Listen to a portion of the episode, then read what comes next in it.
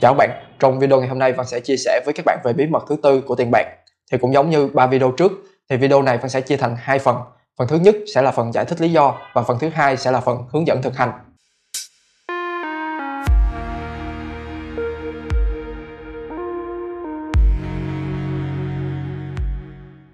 Thì đây là cái video thứ bảy trong chuỗi video luật hấp dẫn tiền bạc.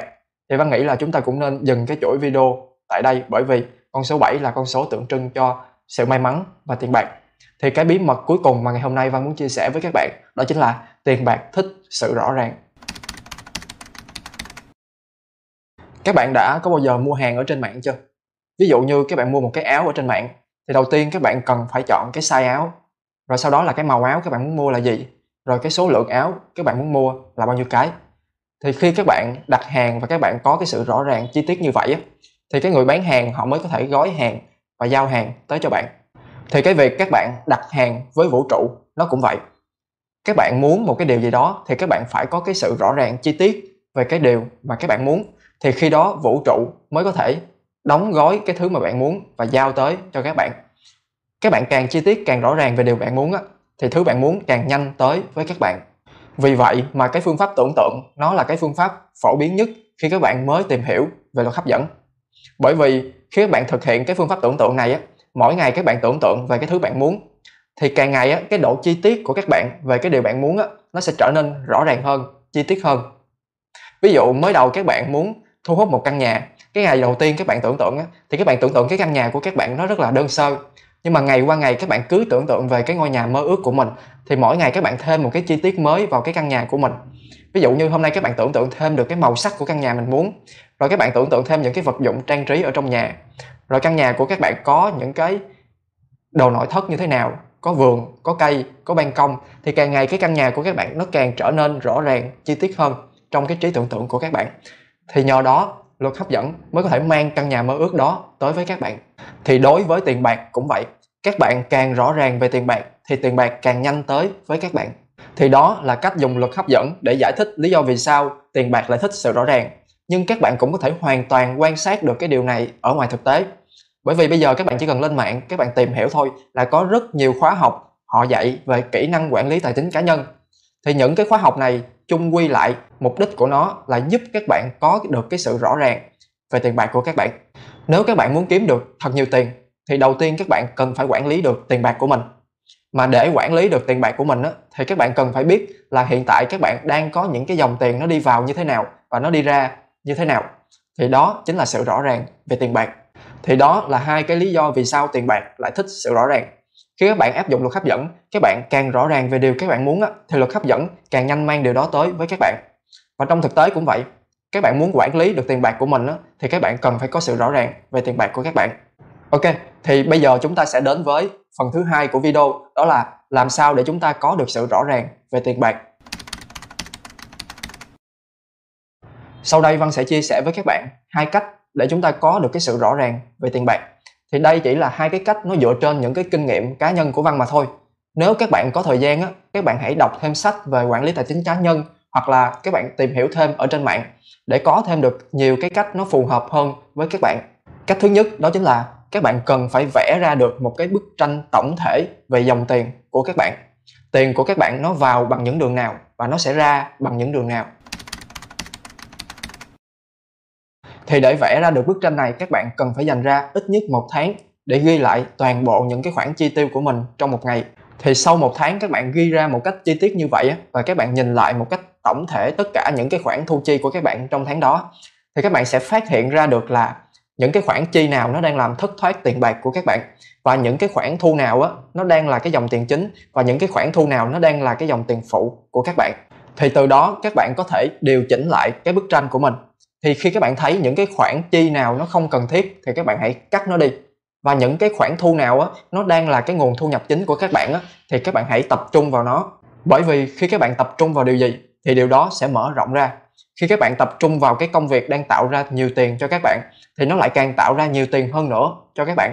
Thì đó gọi là sức mạnh của sự tập trung.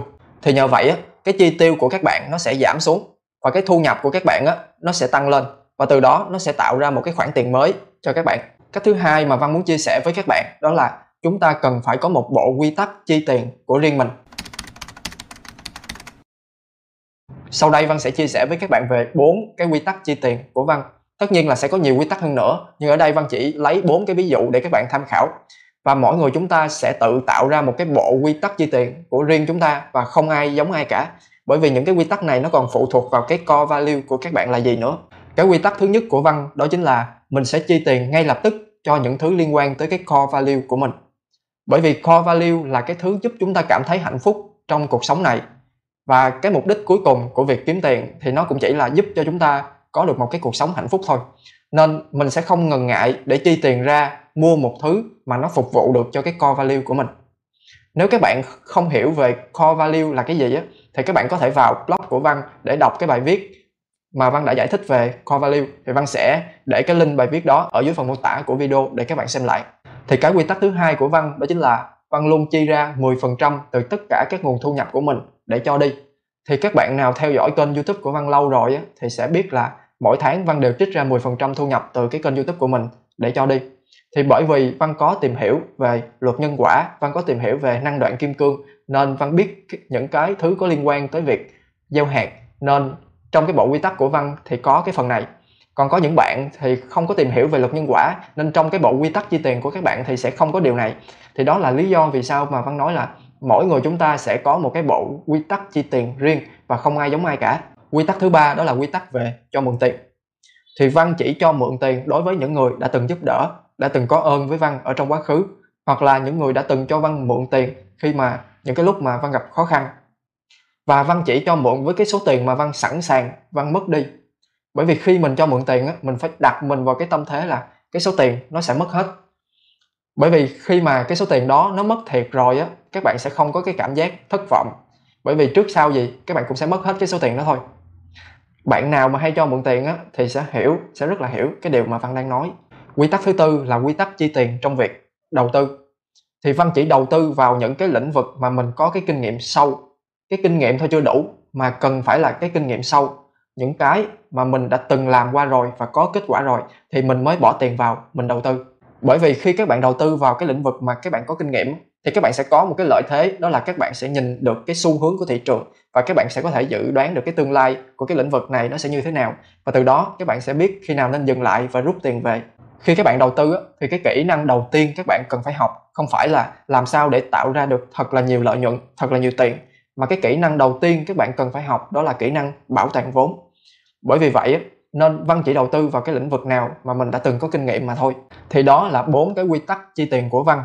Thì để rõ ràng về tiền bạc á, các bạn cần phải tạo ra một cái bộ quy tắc chi tiền của riêng các bạn. Thì cái bộ quy tắc chi tiền này nó không những giúp bạn có được cái sự rõ ràng về tiền bạc mà nó còn giúp bạn đạt được cái yếu tố tốc độ trong cái bí mật số 1 về tiền bạc. Văn đã chia sẻ với các bạn. Bởi vì khi các bạn đã có cho mình một cái bộ quy tắc chi tiền rồi á thì các bạn chỉ cần dựa vào nó và các bạn ra quyết định thôi. Các bạn không cần phải tốn nhiều thời gian để các bạn đắn đo, các bạn suy nghĩ xem có nên mua cái này hay không, có nên mua cái kia hay không. Thì khi đó các bạn sẽ có được cái yếu tố tốc độ ở trong tiền bạc. Thì đó là bí mật số 4 về tiền bạc mà Văn muốn chia sẻ với các bạn. Đó là tiền bạc thích sự rõ ràng. Vậy là Văn đã chia sẻ xong với các bạn về bốn bí mật của tiền bạc. Tiền bạc thích tốc độ, tiền bạc thích lòng biết ơn, tiền bạc thích năng lượng và tiền bạc thích sự rõ ràng các bạn nên luyện tập bốn yếu tố này hàng ngày để nó trở thành cái thói quen của các bạn. Thì khi đó, các bạn sẽ có cùng tần số với tiền bạc và tiền bạc sẽ tới với các bạn rất dễ dàng. Ok, cảm ơn các bạn đã theo dõi video tới đây. Nếu các bạn có quan tâm về luật hấp dẫn thì có thể nhấn vào nút đăng ký và cái chuông bên cạnh để nhận những video tiếp theo của văn về luật hấp dẫn. Và các bạn cũng đừng quên comment một câu ám thị của các bạn bên dưới video này để tận dụng được sức mạnh của sự cộng hưởng. Cảm ơn các bạn.